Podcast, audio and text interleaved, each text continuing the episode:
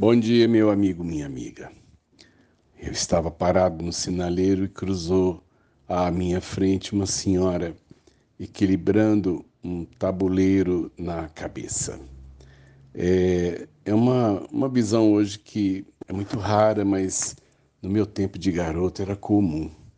Assim, é, que os ambulantes, geralmente que vendiam alguma coisa de comer, carregavam isso na cabeça e um deles era um vendedor de quebra-queixo. Ele levava num dos braços um tripézinho que ele montava e o tabuleiro de quebra-queixo ia na cabeça. Quando alguém se interessava, ele descia o tabuleiro e tirava ali um pedaço. E a gente olhava, torcendo para que aquele pedaço fosse gigante, né? E normalmente era bem menor do que o nosso desejo. Mas uma das visões que me, me vieram também na infância é que havia uma carroça que passava vendendo pão.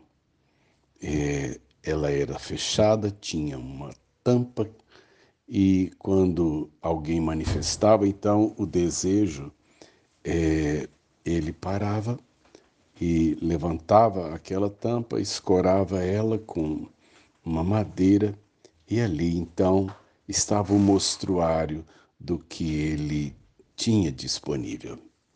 E me lembro então que minha mãe nos chamava e ali a gente se punha na ponta dos pés e olhava tudo aquilo de, de gostoso que tinha dentro daquela carroça do padeiro mas a gente só podia escolher uma coisa. E evidentemente que era um sofrimento escolher, mas nós tínhamos que nos restringir àquilo que realmente é, era possível comprar. E ainda acontecia mais uma coisa. É, geralmente, quando a gente escolhia algo diferente um do outro, porque os gostos eram diferentes. Na hora que a gente via o outro comer, a gente tinha a impressão que do outro estava mais gostoso que o nosso, que a escolha dele tinha sido melhor do que aquela que nós tínhamos feito. Fazer escolhas é muito complicado, principalmente quando nós somos guiados pelos nossos desejos.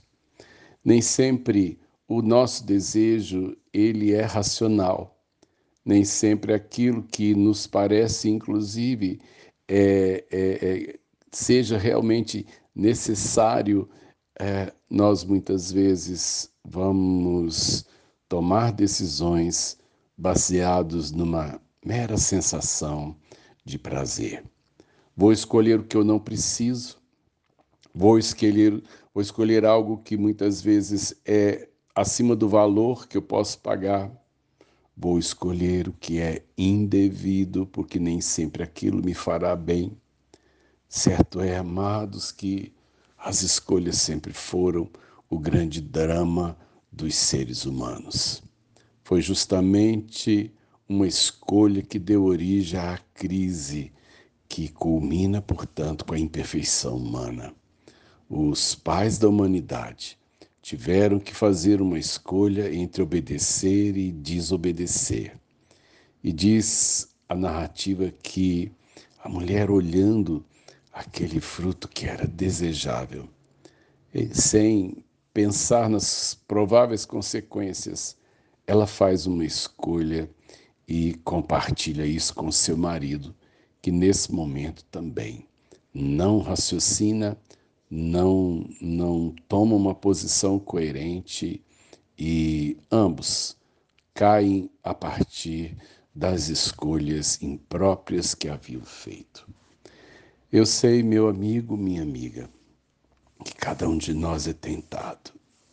Jesus, por exemplo, foi levado ao deserto e ele foi tentado pela fome, foi tentado é, é, pelo poder, foi tentado né, pela importância também de se afirmar como um homem especial e sobrenatural. As nossas tentações não são muito diferentes, mas nós sabemos aonde elas vão dar, se por acaso eu não conseguir dizer não a elas. Hoje, cada um de nós vai sair.